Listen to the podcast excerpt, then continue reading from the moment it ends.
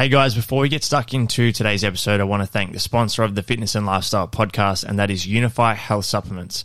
Younify have the most premium, high quality, science backed products on the market in Australia today. And you guys can use the code TFLP to save 10% off your next order at younifyactive.com. Younify has a range of products, including whey protein isolate, plant based protein, a pre workout, creatine monohydrate, and their best selling product, the hydration formula. So, again, use that code TFLP to save 10% at younifyactive.com.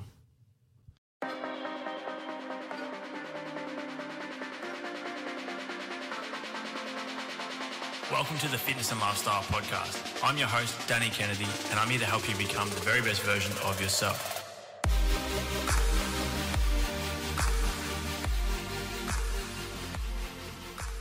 What's up, guys? Welcome back to this week's episode of the Fitness and Lifestyle Podcast. Um, we've got a super interesting one today. I know I'm definitely uh, very intrigued and interested in this conversation today. Our guest, Jay Kloss, um, he's owner of Dough Store, as many of the listeners and viewers of the podcast um, would be aware of, I would I dare say. And for anyone who follows Jay, um, I'm sure you're, you're, looking forward to plenty of stuff we'll dive into today. Um, as I mentioned, I'm excited. Obviously, today's episode is not so much based around specifically health and fitness, but as we talk about on the show so often, anyone that's doing extremely well in whatever field they're in, whatever industry they're in, um, I just love learning off them and, and want to offer as much value as possible to the audience. And I know so many people that tune in are business owners.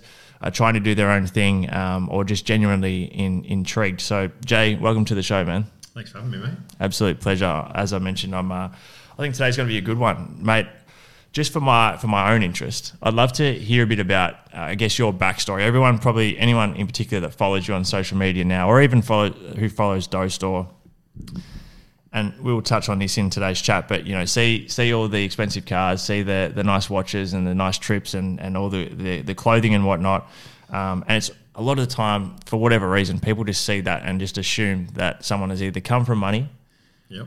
or they've got big investors or, or, whatever it may be, and they, they don't really even put any fucking thought to, to the backstory behind it. And yeah, I think it's sure. so important. Um, and I'm just generally uh, very interested to hear about it. So tell us a bit about, I guess, your, don't want to sound like a fucking psychiatrist, but tell us a bit about your childhood and I guess how, how you kind of came to, to starting the first company, which we'll, we'll chat about soon as well. Yeah, certainly, um, certainly didn't come from a dollar, that's for sure. So, um, I grew up in Coburg in West Coburg many moons ago. I feel quite old these days, but um, yeah. So I grew up in Coburg just with my mum, single parent. Um, went to a public school.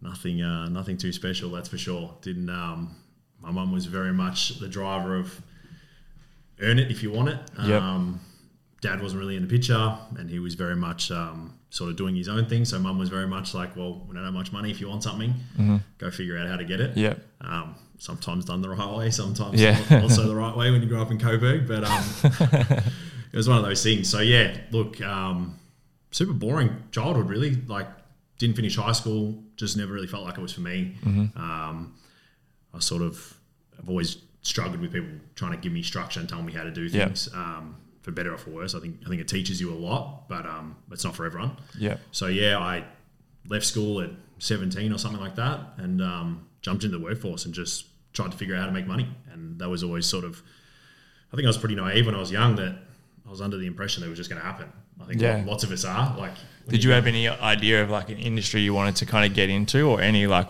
long term plans of, of what you wanted to be doing? Nah, not at all. I had no idea. I always, you know, I like cars. I liked all the nice stuff, and just had this perception that it was just going to happen. Mm-hmm. I think I think lots of young kids do. Yeah. I think even more so now. Like yep. with with the Instagram social media, it's like I need to have the watch, the car, yep. the lifestyle, and it just needs to happen. And mm-hmm. um, I think people don't realize how you know difficult it is yep. to get in a position where you can even think about purchasing something at a mm-hmm. high price point or you know yeah. flying in a to a good destination or whatever it may be. So I was very naive, super naive. I made more mistakes than probably anyone you know. Like mm-hmm.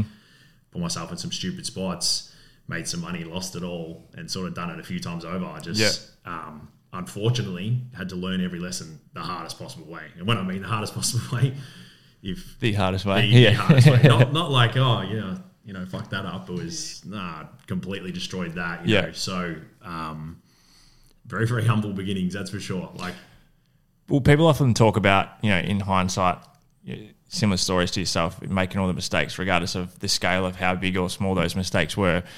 I'm assuming you found having to go through all that bullshit as hard as it was at the time, all the adversity, you're much better off for it now in terms of the, the things that you've learned along the way. Oh, for sure. Yeah, I think. Um, yeah, something. I mean, I'll touch on it. I, I grew up. with My mum, she was my main sort of like. She was like, I guess, the tree to my life. Like everything went through her. I was fortunate enough to talk to her about sex, drugs, and everything in between. From Yeah. the age I was, you know, 12, 13, I was telling her anything and everything. And that was a relationship we had. It was amazing. And um, grew up with just with her family, big family. And um, she went through some stuff, sort of very, very brief touch over but ended up having a huge falling out with her and pretty Okay. much ended up on the street at 19 with nowhere to go and Fuck. no one really to call. My family sort of isolated me from them based on what my mum had said and things like that. Yep. And I sort of found myself realizing very, very quickly that uh, wasn't just going to happen. And, Yeah, yeah. You know, having a support network and a family there is, I guess it goes undervalued. Like, 100%. You don't Yep. realize that Yep. you've got, oh, I can call my uncle or I can call my auntie Yep. or my mum or my cousin when things go wrong or whatever. And then all of a sudden I woke up at 19. Uh, I've got nowhere to go. I've got no money. Um, I just got kicked out of my job for being an idiot. And I'm sitting here going, what I was- Fuck, this is what- pretty real. yeah, Yeah. all of a sudden it's very real. Like Yeah. I'm saying, oh, I want to go overseas. I want to do this two months ago. Now I'm trying to figure out where am I going to sleep tonight? Like, Mm-hmm. Yeah. And I think those lessons, as challenging as they are, I still haven't spoken to my mum since. This is Wow. well, 14 years ago or something. So um, everybody, when they hear that story or even just like to skim over that story, like, what the fuck? Like, you Yeah. lost your whole family, Yeah. literally. Like, but Overnight. absolute blessing. Like truly, it was the best thing that ever happened to me. You know, it's taught me some uh, interesting traits, like Yep. you know, around trust and things like that. But it was the best thing that ever happened to me because I realized very, very quickly and very harshly that you don't figure it out, the world can be very, very harsh. Mm. And and you can't just rely on other people. Obviously, that that circumstance is, is to the extreme level, but I think even now, as you said, when people do have that support system behind them, I, I see so many people that just relying on other people to to do the shit that they don't want to do, or relying on someone to give them the break, or relying them someone to bail them out when they're fucking in in strife, or whatever it may be. Not having that, fuck it, it'd have to teach you some lessons quite quick. yeah, oh, for sure. It was uh, two or three months of not knowing where I was going to sleep. And it was super, like, I've truly been in the worst spaces you can be, I think. Like, from my perception, everybody obviously, um, you know, lots of things are attend to everybody else. Yeah. But truly, for me, I don't know how much worse it could have got. I lost my support system. I lost the person that mattered most to me. You know, I lost my ability to be able to um, work my way through situations. It was, here you go, go figure it out, champ. And uh, yeah, it was a pretty challenging one. You learn who your friends are. You learn who really cares. Yep. You know, like oh, you know, anybody who's known me for a while know like where I came from. Like I was a popular kid at school. You know, everybody wanted to go out with me on the weekends. I could get us into all the places, this and Mm-hmm. Yeah. that. All of a sudden, I was a nobody. You know, like Yeah, when you haven't got those things, Mm. you haven't got the ability to go out or speak to girls or whatever. yeah. Now who are you? That's interesting. Um, you know, you mentioned how you know popular kid, popular kid in school, plenty of friends, and obviously you had a really close relationship with your mum. So I see all the time, um, not not in this circumstance, but you know, you see athletes or you see uh, certain people that tie their identity to you know the people they hang out with, or tie their identity to what they do, or their fucking job, or their fucking Instagram profile, or whatever it may be. And it's super interesting when something like that gets taken away, and all of a sudden you really don't even like actually know who you are, or you lose touch with who you even are in the first place. So what, like, I mean, man, I'm just trying to picture that. So from that position there, what what's next? What are the next steps you take? Because I'm assuming you didn't have any qualifications or anything like that. nothing. So so what was like the next step from from there? So it was just trying to figure out how to make a buck. Like, you know, it went from trying to figure out how to get these nice things to try and figure out, how, like, how am I going to eat tonight? And I Yeah. mean, lots of people don't know the story. And, you know, I spent, oh, best part of 18 months sleeping on a mattress in a horrendous apartment Yeah. with no other furniture. Literally, I had a mattress on the floor next to a gas heater. I lived like that for 18 months. And like, Yeah. lots of people don't. You know, I think that's why I don't care when I get trolled on Instagram and stuff Yeah. because it's just so funny to me. It's like Yeah. if only you knew. You, You know, don't know me, yeah. yeah, like you literally just have no idea. And, Yeah. like if you want to talk about from where I was to where I am, Mm-hmm. I've earned it. Yeah, fuck and yeah. So yeah, I literally lived like that. That was I was making four hundred bucks a week working a factory job for two years. Mm-hmm. That was the only job I could get. I was catching two train, uh, two trams, a train, and walking about fifteen minutes either way to get home. I was leaving when it was pitch black. I was getting home when it was dark. Yeah, I was right. making like 400, 480 bucks. My rent was like two sixty a week. So I mean, you do the maths. Yeah. There's just nothing left. So in in that time period, you know, coming from your your whole mindset prior to that, you know, like you said, thinking about these trips, thinking about all you know all the luxury things that you you want in life and what's next, then taking that huge step backwards. What is that thought process like during that time period working at the factory? Are you kind of sitting on the, the tram and the train thinking to yourself, all right, like what the fuck is the plan of attack? Like what what skill do I need to learn or what direction do I need to go in to get back onto the track or the path that I initially thought or and hoped that I'd be going down? Probably not, to be honest. I think I was Okay. dealing with so much mentally. Like mm-hmm. I'd lost lost a family of like thirty five members who I saw three or four times a week. You know, we were a super tight knit family. Obviously, the relationship with my mum had broken down, and I was honestly just trying to stay stay like here. I guess Yeah. like um, not necessarily going down like that suicidal Yeah, route, yeah. but I guess when you sit back and you look back three months earlier, and you're like. Three months earlier, I was sitting at a table with 35 family members having a great time. Yeah. You know, no worries in the world, worrying about, you know, what girl I'm talking to Yeah. or what nightclub I'm going to go to. Yeah. To now having no life, Yeah. no mates, and, you know, I'm sleeping on a dirty mattress in Yeah. a disgusting apartment. You, you know, the, the harsh Puts things in perspective, yeah. Oh, for sure. And I mean, I think now you look at things and, like I said, everybody goes through things that they think's a 10. You know, you would Yeah, for sure. things that you think is Yeah, a 10. And then yeah. you hear somebody else talk, you know, maybe it's my story, maybe it's somebody else's story. I'm like, fuck, maybe that was a three. Yeah, yeah, know, like- exactly, yeah. It's all it's so It's all perspective, perspective, based. yeah. Yeah. So to me that was a ten and it was the most challenging thing I've had to go through. Mm-hmm. But, you know, there's people who did it much tougher than I have. Yeah. So for me at that time it was like, where to from now? Like how do I just figure like my main thing was how do I get out of this apartment? Like Yep. I just I was living terribly, I was eating terribly. Mm-hmm. You know, it wasn't I wasn't worried about friends or trying to travel any of that. It's Yeah, like, yeah. How, how do I get out of this? That's low on the priority list, yeah. Like how do I even just, you know, put a dollar in my bank account? Yeah. Like, you know, I'm barely got enough money to eat. Mm-hmm. You know, that was Yeah. and just trying to figure out like I think we all feel sorry for ourselves when we go through these situations. You Yep. sit back and you go, "Fuck, how am I here?" Mm-hmm. But I think the main thing for me was focusing on I'm not going to be that guy. Yeah. What's next? Yeah. I'm not going to sit there and cry Yeah. it's not gonna it's not gonna put money in my account. It's Yeah. not gonna you know. For me, it was like, nah, I'm not gonna be that guy. And Yep. I think that's anytime I've told the story, not many people know, and like it's obviously a much longer, in depth story, but it's you know everyone's like, oh, like how'd you just keep going? So what do you mean? Like, Yeah. I didn't have my mum to call. Yeah. I didn't have my dad to call and say I can't afford rent. Yeah. Or Someone else to Yeah. lean back on. Yeah. it was just like, no, you just go and figure it out. Like, and you know, it's made me who I am now for Mm. sure. Because if I don't go through that, there's no way I've would have achieved some of the things I've achieved or Yeah. experienced some of the things I would would have experienced just because it taught me that if you don't properly do it, yeah, fucking no one else will for you. But the, the I think that um, mindset is is such a, a good mindset to have. Like even obviously, like you touched on, perspectives, everything, and, and people go through shit every single day. And like you said, at the time, it may feel like it's fucking end of the world. And, and when you put it in perspective or, or give it some time, it could could be fuck all really. But yeah, like hundred percent. the, the the mentality that I've tried to adopt really is very similar to that. It's like, all right, no matter what what position you're in right now, like what is the next step that can be taken straight away? Like, you know, everyone, you, know, you can spend your time dwelling on things and then feeling sorry for yourself for a certain period of time, but as quickly as possible, like even if it's a very small fuck up with something to do with your, your business or relationship, whatever it is, it's like, what, what is the next thing that I can do that will at least move me in the right direction? And before we, we hit record, we were, we were touching on, uh, we're chatting about your first kind of company uh, with the commercial real estate marketing or, or digital agency. Yeah.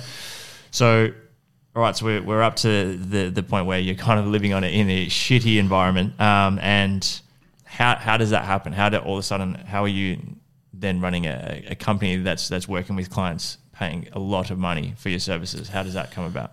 Yeah, so it was a few years of grinding. Um, funny, I have quite a successful uncle um, who's one of the founders of Car Sales, but Right. he's he's my dad's brother, so it wasn't a huge relationship there. Yeah. Um, he obviously had heard through like my dad's mum what had happened, the situation I was in, whatever. Um, but they're German, they're tough.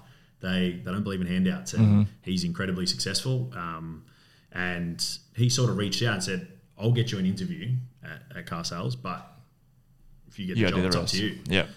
I I went to nine interviews at car sales for a customer service role, and I just couldn't get the job. And Right. you know, my uncle's one of the founders, sits on the board, and they just wouldn't give me a job because that's where he's from. He's Yeah. from You Earn It, you know. Yeah. And especially walking in there with the same last name, he was never going to give me the easy walk. Yeah. So I think yeah, eight or nine interviews I had, they finally gave me a job. This was just answering phones. This Yeah. is nothing impressive. Yeah. like, this is Yeah. call center work. Yeah. like glorified call center work. So finally got a job there. Um, it was obviously better paying than my factory gig. Yeah. thank God. So yeah, jumped in there and just made sure that I outworked everybody. I was always just getting outworked. Mm-hmm. Yeah. So I'd answer more calls. I'd solve solve more problems. Yeah. So at the end of the month, when they pulled up all the graphs, I was Top of the one charts, everything. And I just thought, if as long as I do that, I mean, obviously, partly in the back of my head, I'm thinking, I can't fuck this up. I can't fuck this up. Like this is my one chance. Mm-hmm. Yeah. You know. Yeah. Um, so yeah, went did that. Um, end up shit talking my way into a job that I was definitely not qualified for. So they had a couple of websites at um, caravan sales, bike sales, Okay. all these like second tier sites Yep. to car sales, and they weren't selling ads on, or they were doing very little of it. And uh, I went to the guy who was managing those, and I said, oh, "Listen, don't pay me anymore. Just pay me commission. Let Mm-hmm. Me go out and sell." It's like, "What are you talking about? Like, no one's gonna like." Yeah. I don't know if anyone knows about caravan industry, but most of these people don't even have computers. Like Yeah. that's where it was back. then. Yeah. Yeah. Yeah. So I was like, just give me the chance. You don't need to pay me anymore. I'll come over. We'll see how we go. Yep. So right, anyway, somehow negotiated a deal to move me departments to sell ads. And I was driving out to end up buying like a piece of shit car. It was like two thousand dollars. I was driving out to like Campbellfield. You Yeah, know what I mean? With caravan manufacturers and trying to convince them that they should buy banner ads. Yeah. Yeah. Um, right. Caravan sales. And these guys are like, what are you talking Yeah, about? what the Like- fuck? like, Yeah. We, we don't even, we're not even on the internet. Like, Yeah. what are you talking about? So anyway, three months later, I was getting 100k out of each site in ads, right. and I'm like, oh, okay, Yeah. this kid, Yeah, he knows what he's doing, yeah. So sort of just talked my way through it. End up spending five years at car sales, which taught me an incredible amount. And continuing to progress in that department, like in this in the marketing advertising side of it. Yeah, so I stayed within that space, but um, just mainly selling across those sites, but just Okay. building out those those sites, trying to Yeah. generate more revenue um, just through selling display ads. And you mentioned banner ads. Like, was there with Facebook ads um, going then? Well, because car sales owns all their platforms, they just sell advertising space on their own Ah, platform. right. So okay. Yep. you're buying any banner ads, Right, page okay. takeovers. Like Yeah. you only go to a website and the whole whole page is covered in. Yeah. So we're just sort of learning about that. That, that was when it was like quite early days, and car Mm-hmm. Sales was sort of only just starting to reach out and st- step away from just banner ads. Yep. Um, spent five years there, was great. Ended up moving over to 9MSN when 9MSN was a juggernaut. Like, Mm-hmm. Yep. Went over there, and these guys were like 10 years ahead of anything that I'd ever seen. They're doing things and nobody, they were doing pre roll ads like what we see on YouTube and stuff. Yeah. They were doing this 12 years ago. Right. Like, nobody had even thought Yeah, about yeah. car sales. So, went there, and then this is when sort of that recession period hit. And Mm-hmm. I went there for six months and got made redundant. And if I got made redundant at car sales, I they would have written me a huge check and life would have been fine. Yeah. When I moved over there six months later, got made redundant and they wrote me a very, very small check. Yeah. And I was one of the like the better salespeople, but they were of the perspective last one in, first one out. Right. And they made like 200 people redundant. And I'm sitting here going, not again. Yeah. Not fuck. fucking again. Yeah. Yeah. Like how? Like Yeah. how am I here again? Like, Yeah. I can't find a job. yeah. Barely got any money. I've got some money, but Yeah. you know, like I've saved some money and you know, but I started making money. I started buying dumb shit that I couldn't afford. I bought cars I couldn't afford. Yeah. Like everything was on lease. Like Yeah. Okay. I just started making money. You know, Yeah. I've gone from nothing, and this is a first chance making a couple bucks. Car Yeah. sales pay me pretty well. I'm getting good commission. Mm-hmm. Brought all this crap I couldn't afford. Paying, Yeah. like living in a nice building in South Yarra. Yeah. And all of a sudden I got no money coming in. Like, not again. But now you've got the skill set. Well, yeah, I mean, I lost it all first. Yeah. I lost it all for the second time. I lost the car, I lost the apartments, I lost Right. it all. And, you know, putting the calls to the uncle, trying to get bailed Oh, out. but I lost the whole fucking thing again. Yeah. Shit. Wow. Didn't learn from my, didn't Yeah. learn my lesson, that's for sure. I told you, I learned them harsh. Yeah. But, um, yeah, I remember like even at that stage, and I'd obviously put the runs on the board with my uncle Mm-hmm. and, you know, achieve some great things at Carsales. I remember calling him, asking him for some money to pay my rent. He's like, nah, mate, not happening. And uh, ended up getting kicked out of my place, hadn't paid the rent, um, had to get a car, had a car taken off me for not paying, hadn't paid for six Wow. months. Like, Yeah. I, I've truly been through it all. Yeah. yeah, I was just back in the same spot thinking, couldn't find a job. No, there was no media jobs Mm-hmm. unless you're a you know, Absolute absolute wizard, yeah. gun. Yeah. You're not even getting an interview. Yeah. Couldn't get a job anywhere. Literally looked for six months. Money starting to run out. Got nowhere to go. Um, sort of bouncing around from through places. I was just Mm-hmm. like, I cannot believe I'm here again. And um, then this is when the agency starts. So I got a job working with a small media agency. Mm-hmm. Um, they were doing some real estate stuff. Met my business partner at the time there. Um, and then the CEO there was just just a big party. Uh, he started not paying us and this and Right. that, and um, that business ended up going under. So I was like, I'm going to have a crack. Mm-hmm. I reckon I can do it. Had a similar business model as what you're in. Similar, Yeah. yeah. He was really focused on resi. Yeah. And we Okay. were like, no, we're going to have a track, crack at commercial. Commercial, My yeah. business partner at the time, he had the production background and I had the sales background. Mm-hmm. Yeah. It's like, what do we got to lose? Yeah. He had 3800 bucks to my name. Yeah. Lived in a studio apartment and put it all into that and said, let's have a crack. Let's do it. and off it went. And I just grinded, like again, just I had that grind mentality. Mm-hmm. Just worked my ass off working, you know, fifteen hour days every day, just Mm-hmm. trying to make bring in some money. We were doing like two k jobs, fifteen hundred dollar jobs, anything, Okay, just trying yeah. to make some money in because I didn't have any money coming in. Yeah. he hadn't been paid. He's just had a young kid. You know, we just needed the money, so we just hustled, and um, I was just going and meeting with anyone I could. Mm-hmm. And yeah, and then it ended up All Melbourne based. Um, Melbourne, Sydney, um, and then end up being across Australia. Yeah. Once we sort of got in, we ended up building relationships with like the JLLs, the Colliers, all the big boys. They just started using us on everything. And then Unreal. fast forward five or six years, and we were by far number one. We were absolutely crushing, like making more money than I ever thought. Imagined. We Yeah. Doing unless it was a six figure deal, wouldn't even pick up the call. Like it was just Crazy. unbelievable. And um, yeah. so yeah, that, that was But interesting. wait, there's more. Yeah. But wait, so yeah, that that one doesn't end so well either. Hopefully, you can find some better endings in, my, in the rest of my life. But um, yeah, so I can't go into it too much. But um, yeah, my business partner decided to uh, sort of hit the copy and paste um, behind my back, which is a nice one. Took uh, all the clients from behind my back, um, built a, the exact same business with a couple of other people, and um, one day all the clients just stopped answering my calls. Yeah. And I was like, oh, what's going on here? And then, uh, yeah, I sort of did a lot of investigating and um, found out that, yeah, my whole client list, my whole business and everything had been taken from, Taken. taken behind me. And that was it. All in one day, I went from, again, picking up a wage to a day later knowing I'm not going to get paid anymore. And I was making some serious money back then. Yeah. And um, I'm assuming we, uh, maybe not as bad as the first time, but I'm assuming you're in a similar position where you'd upgraded where you're living, Yeah. what car you were driving, all that type of stuff. So your expenses Sure. are a lot higher than what they typically would have been. Yeah. that's what we do as humans, isn't yeah. it? Like, yeah. Exactly. just yeah. I mean, especially I think males, but the more money you give us, Yeah. we find it more to spend it on. You know? And it's like first you know, you sit in economy, then you make a few bucks, you want to sit in business Yeah. and you know, you, you have a European car, then you want Yeah. a Benz and you want a better one. And unfortunately we just find a way to spend more. Yeah. You know, you always end up spending seventy percent no matter what mm-hmm. the figure is. So I was definitely spending more and again didn't didn't see it coming, just blindsided. Yeah. This guy was, you know, someone I considered a brother, you know, like nothing off the table, talk about anything, knew mm-hmm. ever, knew everything about each other that we shouldn't and yeah. Wait, well, Dad, so that's fucking man. There's some horrible people out there. What had anything? Do you see this? You didn't see this coming at all. Like nothing had happened between the two of you. Just decided one day he was just going to be an absolute asshole. And Yeah, I mean, look, I don't know the motive. Yeah. Um, I really don't know the motive. I, I, I just started Dough at the time. okay, Um, I wasn't on the side. yeah, so okay. I wasn't in the office as much. Yeah. I think it would have been a lot harder for him to do it sitting across from me. Right. So we went from sitting across from each other for six years straight every single day. Yeah. Mm-hmm. And speaking every single day. And then I was probably in the office three times Okay. a week. Um, and was still speaking every day. And I was still doing everything that I should have been. Yeah. I was still generating the same requirements, revenue. yeah. But I just think, you know, we're in very different phases of life. Yeah. He had a couple kids. I didn't. I was traveling, Mm-hmm. enjoying life. I'm 12 years younger than him. You Yeah. know, I think, I feel like people, once resentment starts, it's such a savage cycle. Like, Yeah, today I decide, decide there's something about you you know, I feel like I resent or yeah. frustrates me. And it can be the smallest thing. Yeah, it yeah. just it's you know it's that snowball effect, and Yeah. I think people just end up fixating so much.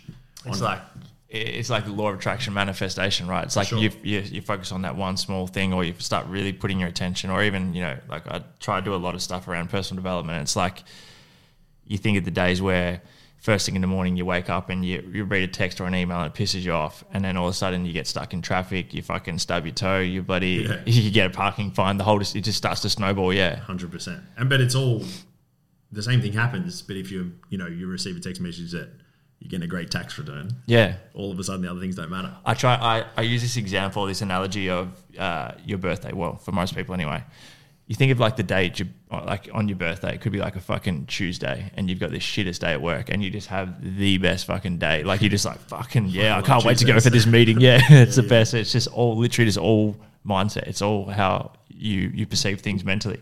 I think that's a, come back to the perception thing. you know? Yeah. it's all very much how you choose to interpret it, interpret what's happening right in front of you. Yeah. and I think you know the less that you buy in and ride the waves, like Mm-hmm. there's like some analogy about how don't ever be all the way at the top, all the way at the bottom. Too high with the highs and too low with the lows. Yeah. just spend as much time in the middle as you can. Yep. everybody's going to go through shit. You've gone through shit, like I said, Yeah. it's a 10. You've also gone through shit that doesn't matter. Yeah. But that doesn't matter might destroy me. So Exactly right, You just yeah. go through things going, understanding that life's fucking amazing, but it's also fucking shit. Mm. Yeah. And it is for everyone. Yeah. Nobody can dodge that bullet. Yeah. You know, and And that can be difficult at times to live in the middle. But if you can do it, yeah, and yeah. I think that's one of the biggest things that all this shit has taught me. Mm-hmm. That like, fuck me, I've, ex- I've, experienced some things that are unfucking believable. Yeah. Mm-hmm. I never thought I'd experience. I've also experienced some things you should never have to go through. yeah, which you also probably wouldn't have thought you'd ever have to experience. Yeah. Yeah, and I would never wish upon anyone. Yeah. But like when you step back from it and go, what is five days a week of my life compared to, you know, the really shit day? Yeah, a really good 100%. day? Yeah. five days are amazing. I do whatever I want. Yeah. I go to work when I want. I get up when I want. I don't set an alarm. Mm-hmm. Like there's a Yeah. lot of things in my life, Yeah. which lots of people would give anything for. Yeah. But your perception is, well, this is where I am. Yeah. Doesn't matter. You know, even for you, you know, like being able to be your own boss, being able to do this. Exactly. Yeah. If you look back five years ago Yeah. and been like, oh, I wi- I wish I could do that. Mm. Now you get here, you don't think like that. Yeah. Hundred percent. And like Exactly. that's progressive as a human. We think Yeah. like that. We forget what we went through to get here. Yep. It's a blessing and a curse. But Yep. sometimes I think, you know, my uncle taught me, you know, you have to that like when things are good, you have to reward successes because you always forget about them. It's a Yeah. rat race otherwise. Yeah. And he told me that when I first started my business, like many years ago, and he said, reward the successes Mm-hmm. because you'll end up forgetting. yeah. And I was like, at the time, I'm like, shut up, idiot. Like, Yeah, yeah, yeah. what do you know? It's funny. Like I listened this podcast I was listening to. Sorry, uh, meditation I was listening to the other day. Like I'm, and I'm assuming you're the same. Like I'm not very big on remaining content. Like particularly within like work or whatever I'm trying to like whatever goal I'm working towards. Being content for me is just like a fucking Yeah, no. impossible.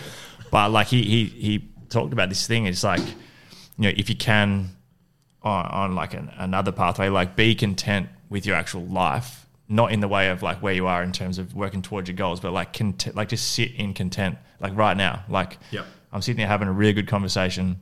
I'm fucking healthy, uh, whatever. Like I'm content right now, and you actually enjoy those those moments so much more instead of just thinking to yourself, like we talked about the highs and the lows. It's like, all right, well, I'm doing this podcast, but I really want to go out for a fucking really nice dinner tonight. So instead of enjoying this next 45 minutes of us talking, I'm like thinking about how good dinner's going to be, and then you Yeah, don't yeah. enjoy any of it. It's like, course. yeah, it's interesting. So you've got the um, the agency that falls to shit, and uh, you get stuffed over there.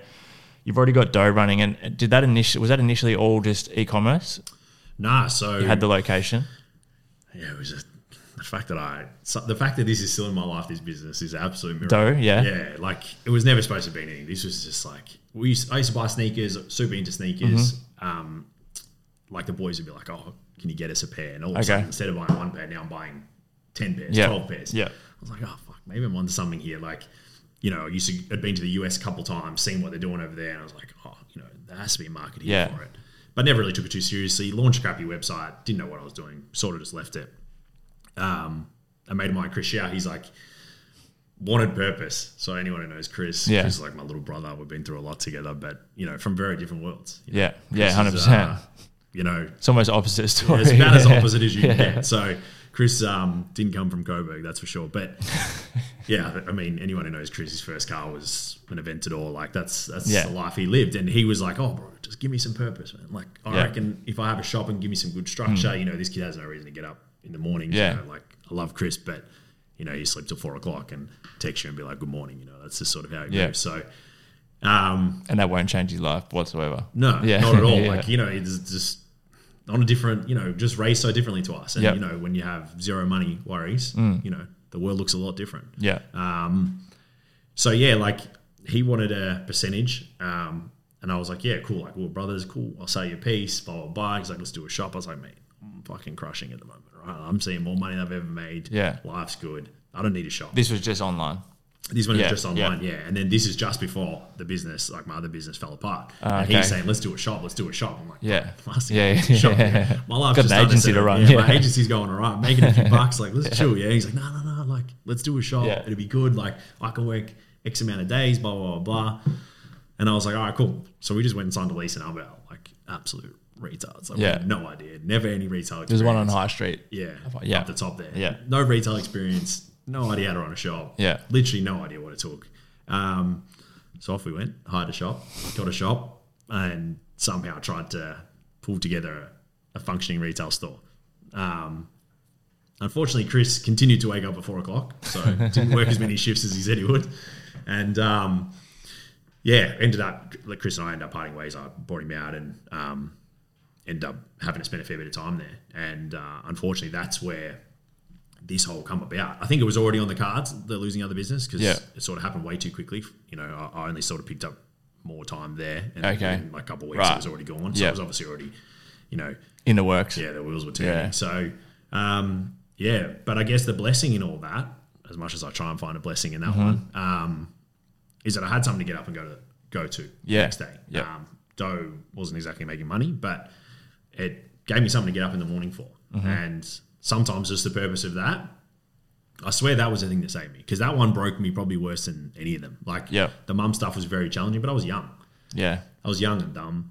Um, you know, this one really hurt me because Especially the accumulation of, you know, this is the third time that Yeah. shit like this has happened and to the extreme every single time. Yeah. for sure. And to like a brother, like Yeah. this is on someone that you know your relationship with your mum, no matter how good, it's still your mum. You know, Yeah. but to someone that you know, I was we spoke very openly Yeah. into everything. Spent six years side by side and ran up this business from absolutely nothing Mm-hmm. to like an absolute juggernaut, and then that was the one that hurt me most. And I Yeah. think if I didn't have dough at the time. It would have been very, very tough for me to keep it all together. Yeah. Because I just knew I couldn't let that drop. I was so, I was so Yeah. worried about failing again. Yeah. And I felt like I put myself out there. Like anybody who follows me knows, I don't care. I say whatever. I think. I, Yeah. I'm the opposite of a people pleaser. Like, yeah. Yeah. I love that. and I was just so worried that this was going to be everyone's chance. I remember when I opened Dough, I tagged every competitor, and I was like, "Fuck you, I'm coming." like that's some idiot I am. Yeah, you know? yeah, like yeah. I put the pressure on myself. Yeah, and yeah. then my other business falls over, and then I'm like, "Fuck!" Now I actually have to make it work. You know, and there's no money coming in to top it up. Yep. When you're making all this money, Yeah. I couldn't have failed at Dough because Yeah. I had the money to fix it. Yep. But now there's no money coming in. Tell tell us, uh, explain to the listeners about about like how that process works. So obviously, like you have these high end, like um, really nice and expensive shoes and, and, and clothing, apparel, and, and whatever else in there. What's the process of getting it into the store? Because I mean, like a lot of the shoes are obviously like limited edition shoes that I'm assuming you're not just buying on the site on the website when they get released. Like, how does that never process even got a work? shoe at retail. Yeah. Oh, really? Ne- Never, never paid retail for a shoe. So, Crazy. Yeah. So I just find that interesting. Yeah, I think a lot of people would be intrigued to hear how that process actually works. it's funny because we actively try and not talk about it in the business. Okay. Oh, Because, feel free not- no, no, it doesn't. It's. It, I guess our go to market is to not because Yep. like we. I guess if you think about the transition of how many people touch these shoes and where they Yeah. come from, it's not as appealing Yeah, as yeah, when yeah. sitting on the shelf. Yeah. But um, pretty much the way we get stock is I have four or five suppliers. Mm-hmm. They're anywhere from the US to Belgium to Singapore, anywhere around the world. Not, I don't get any stock from Australia. Okay. And the stock quantities over there are like 15, 20, 100x what Australia gets. So I remember back in the days, like when certain shoes would From drop- release. yeah, from Okay, release. yeah. Mm-hmm. Like I remember when the Ye- Yeezy Zebras first dropped in Australia. I think they released 22 pairs in Victoria. I brought in like 40 myself. I was bringing Wow. in more than they released in the state. In the state, yeah. And so we were getting them all shipped over because Yeah. Mm. you know you're talking 350 million people in the US versus you know 20 odd here. It's like the quantities are just tiny. Yeah. So we're shipping them from there. Um, these relationships have been built on years. So Yeah. I'll get a take. I'll check my phone now. I'll be getting sent lists like the whole time I'm sitting here. People will be sending stock to choose from? Yeah, Yeah. I've got this. I've got that. Okay. What do you want? Whatever. Yeah. We'll transfer a truck ton of money to them. Mm-hmm. We'll send them labels for like DHL, UPS, whatever. Mm-hmm. They'll box them all up. They'll ship them over to us. Even that is a process in itself. Yeah. We get it here, we inspect it, authenticate it, check all the lists off, whatever, and then it gets listed on the site. But you know, you're quite often buying off people who are not business savvy. You know, you're talking about like 18 to 22 year old kids Yeah. who have access to big quantities, whether that's they have relationships at the warehouses, whether they have relationships at shops. Mm-hmm. Lots of our um, Europe stock is just all from retailers backdoored, where like that Right. stuff doesn't happen here, but it still happens over there. Okay. So you're talking like in Belgium, where Right. the scene isn't quite as big. Yeah. they'll go around and be mates with 10 retailers, Okay. 10 bucks on top of each pay and take every unit. So Oh, those guys will message us and charge us like Yeah. 60 bucks on top. Yeah. And then we'll take them and then we'll bring them here and charge 100 on top. But it's, um, I think the real misconception about what we do is that it's like this huge moneymaker. And like, That's what I wanted to touch on next. Like, we- give us an idea of what that looks like. So, obviously, someone coming in purchasing a pair of shoes that, let's say, they're a thousand bucks. yeah. What is again like? Only if you're happy to talk Yeah, about the no. but Like, what what's like a profit margin like on on a, a say a pair of Yeezys or whatever? Like a shoe a shoe that someone's paying a, few grand for. Like, what type of profit margins is Dough seeing on something like that? Nothing like such minimal. Like we're sort of working in best case, sort of 20, 25%, absolute Right. best case. But what people don't realize is, okay, say, say for example, the journey of a thousand dollar shoe. We buy a thousand dollar shoe from the US, right? I buy 50 of them. Mm-hmm. Yep. We transfer someone up front.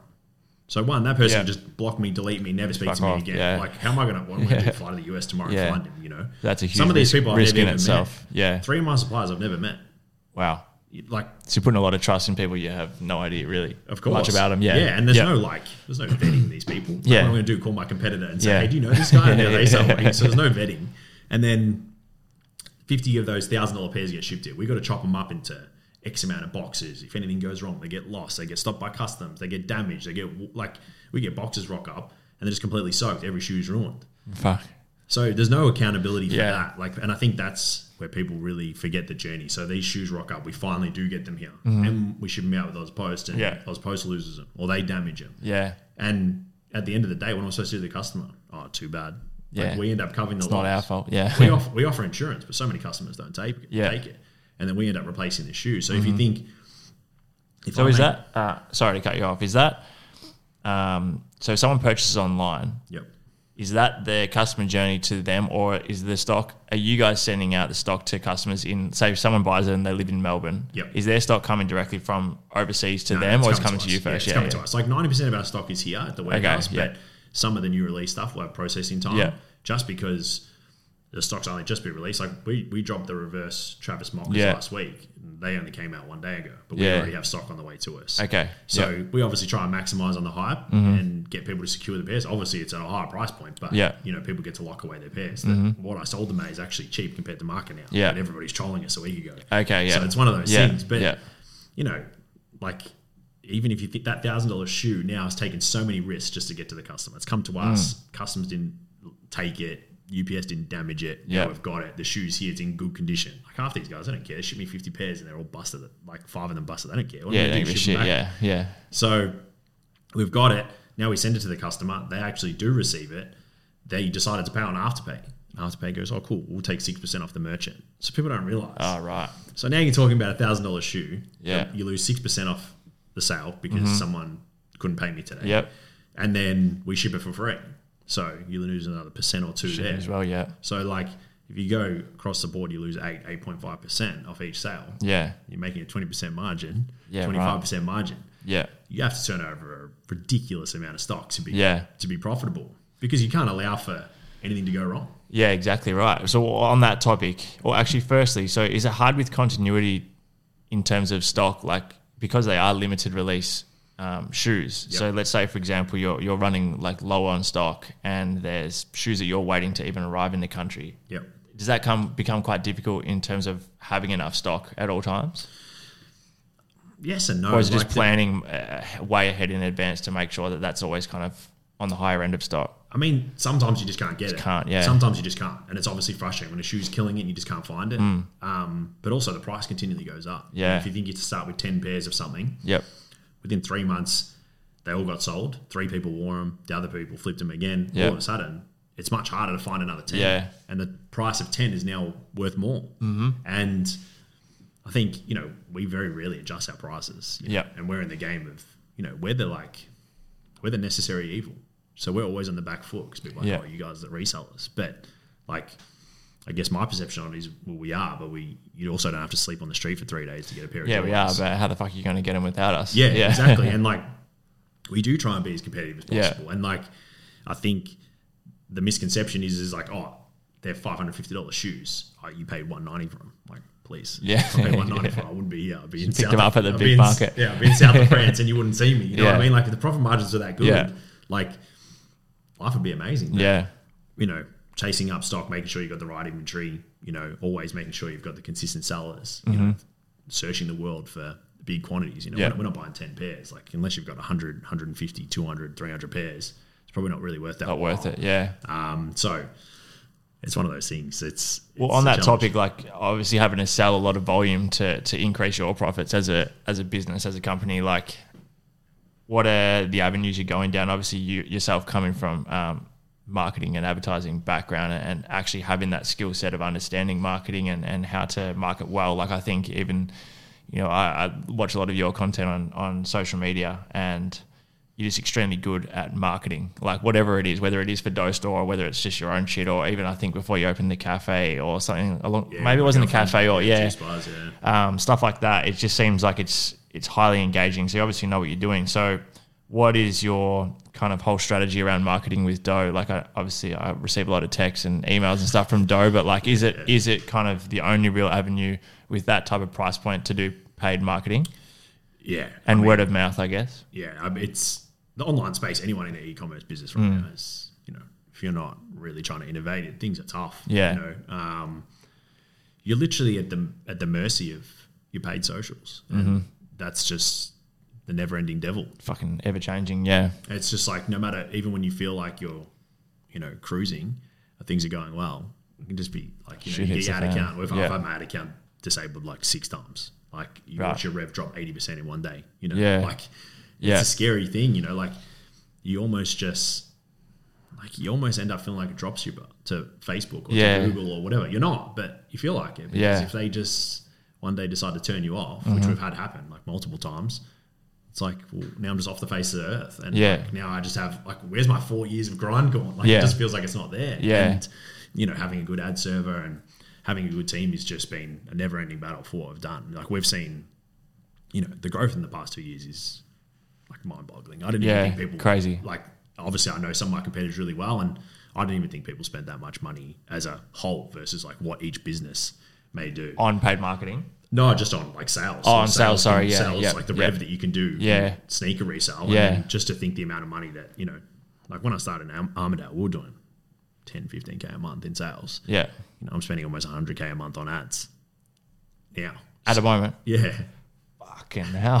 So when you think about Crazy, yeah. you think about Return that, on that, yeah. yeah, like oh, I couldn't even do that in 10 months. Yeah. and I'm spending that on ads. That's crazy. So And do you put that down to just longer time in the game, more brand awareness, or changing of strategies, or just spending more money on marketing?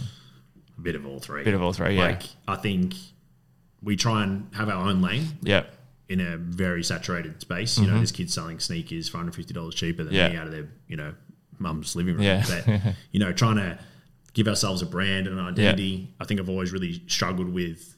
As much as this is probably surprise you, I've struggled with putting myself out there with dough.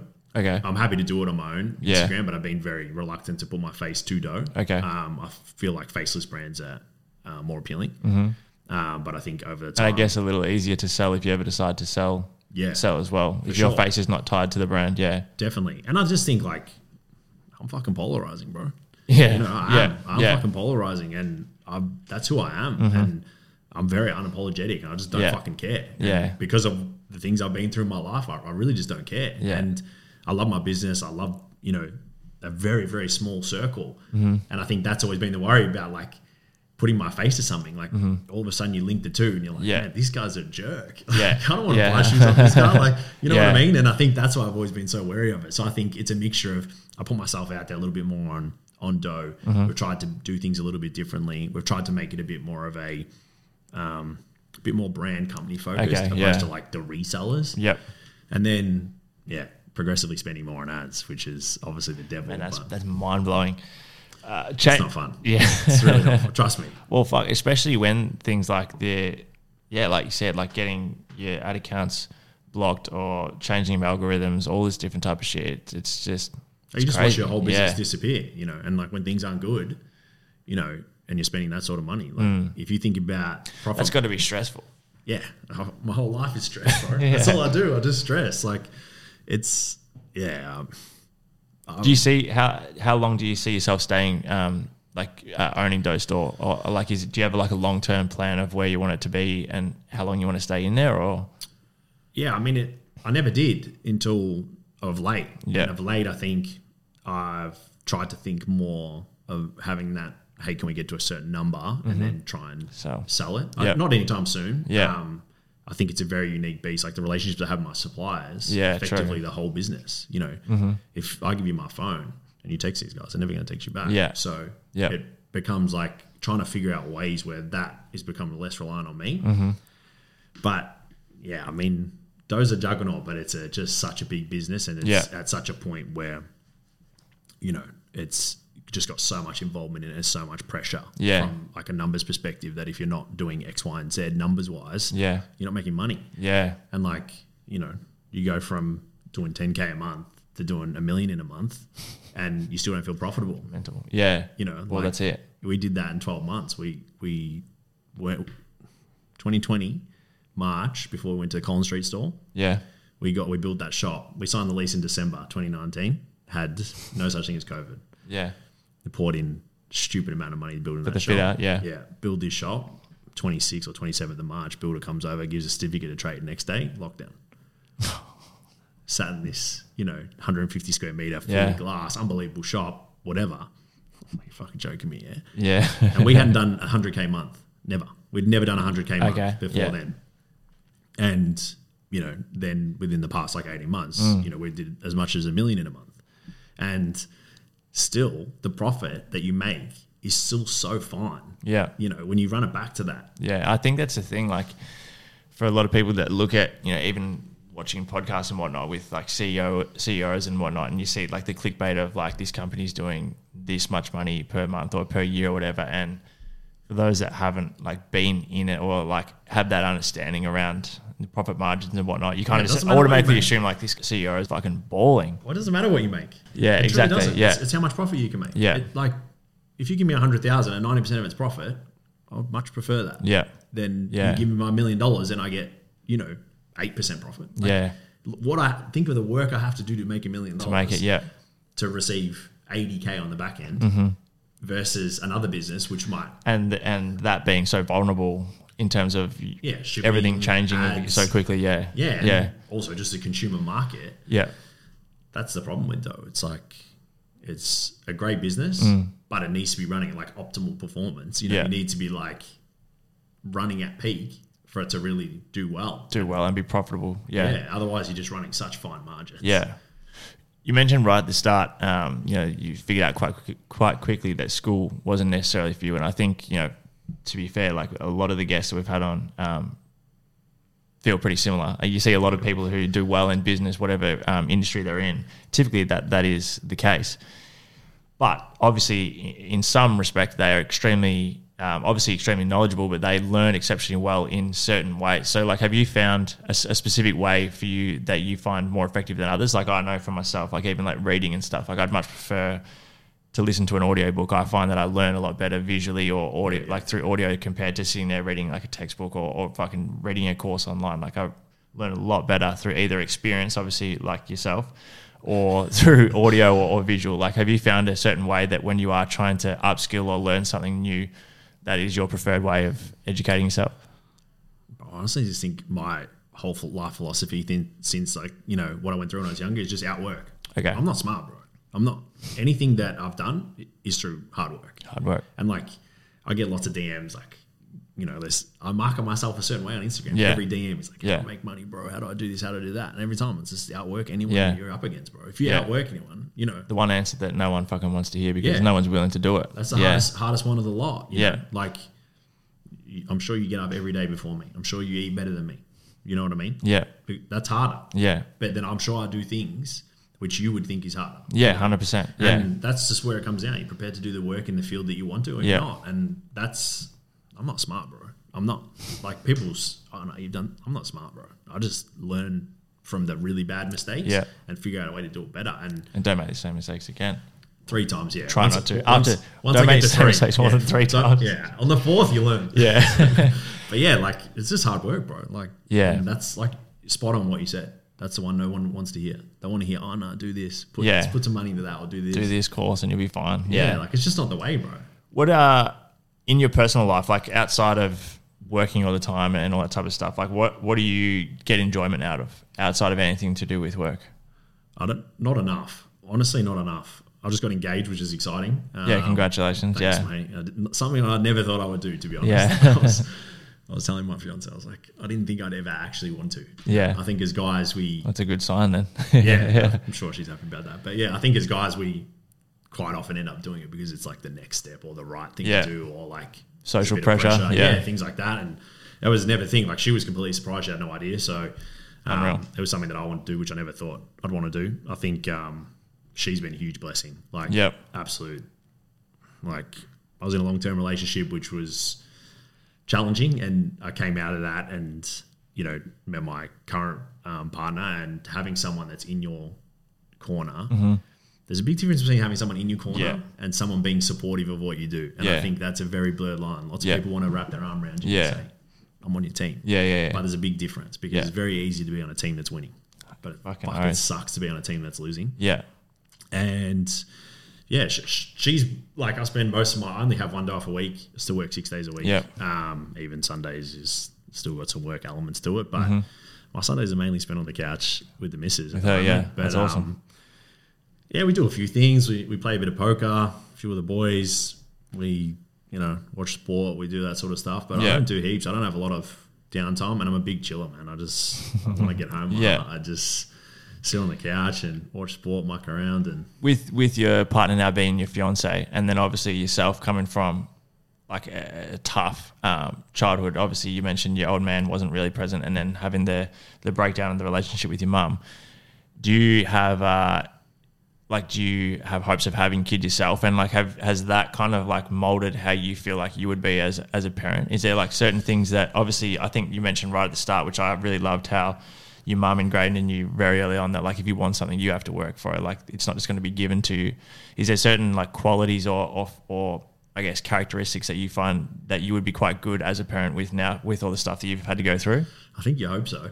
Yeah. but you never really know. Never know. I think. I think.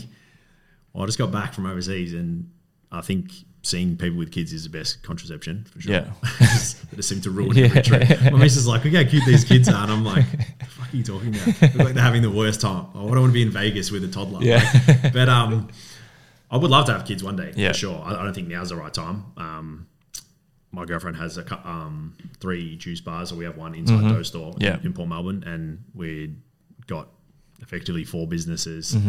Um, there's just so much going on. Mm-hmm. Yeah. but I would love to. Yeah, for sure. I think, I think when you're, you know, one of your parents isn't in the picture, and I think especially for a male, um, Yeah. I think having there's a lot of things I wasn't taught. Mm-hmm.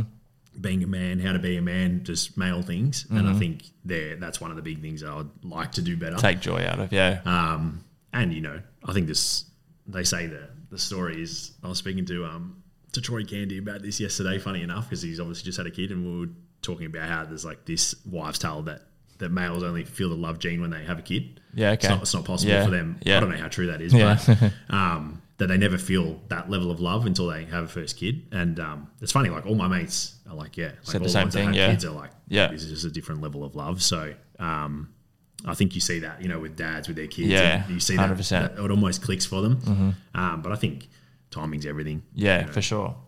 What um, what was I going to say? Oh, yeah. So again, coming back to, um, and I think we've kind of uh, cemented in by now that uh, this all just didn't just fall in your lap. But obviously, the nice cars, the, the expensive watches, the the lifestyle that you are able to live now purely because of the work that you put in and continue to put in, enjoying the fruits of your labor, as you mentioned. What uh, out of the the beautiful car collection that you've had up until this point, what's probably the, the nicest car or the most enjoyable car you've you've uh, had or owned? Um, my missus just bought a G class, so Oh, unreal. That's hers. She's got a blue G class. Um, I've seen that floating around Port Melbourne. Yeah, yeah. So that's probably the most enjoyable. I think that's the most iconic car. Like, Yeah. Um, I think like especially in our age bracket, Yeah. Mm-hmm. like when G classes first became super cool, you never saw them. That was like, you know, it's maybe not the coolest, yeah. but um, I after I spent a heap of time in LA, uh, before I spent much time in LA, I wasn't a fan.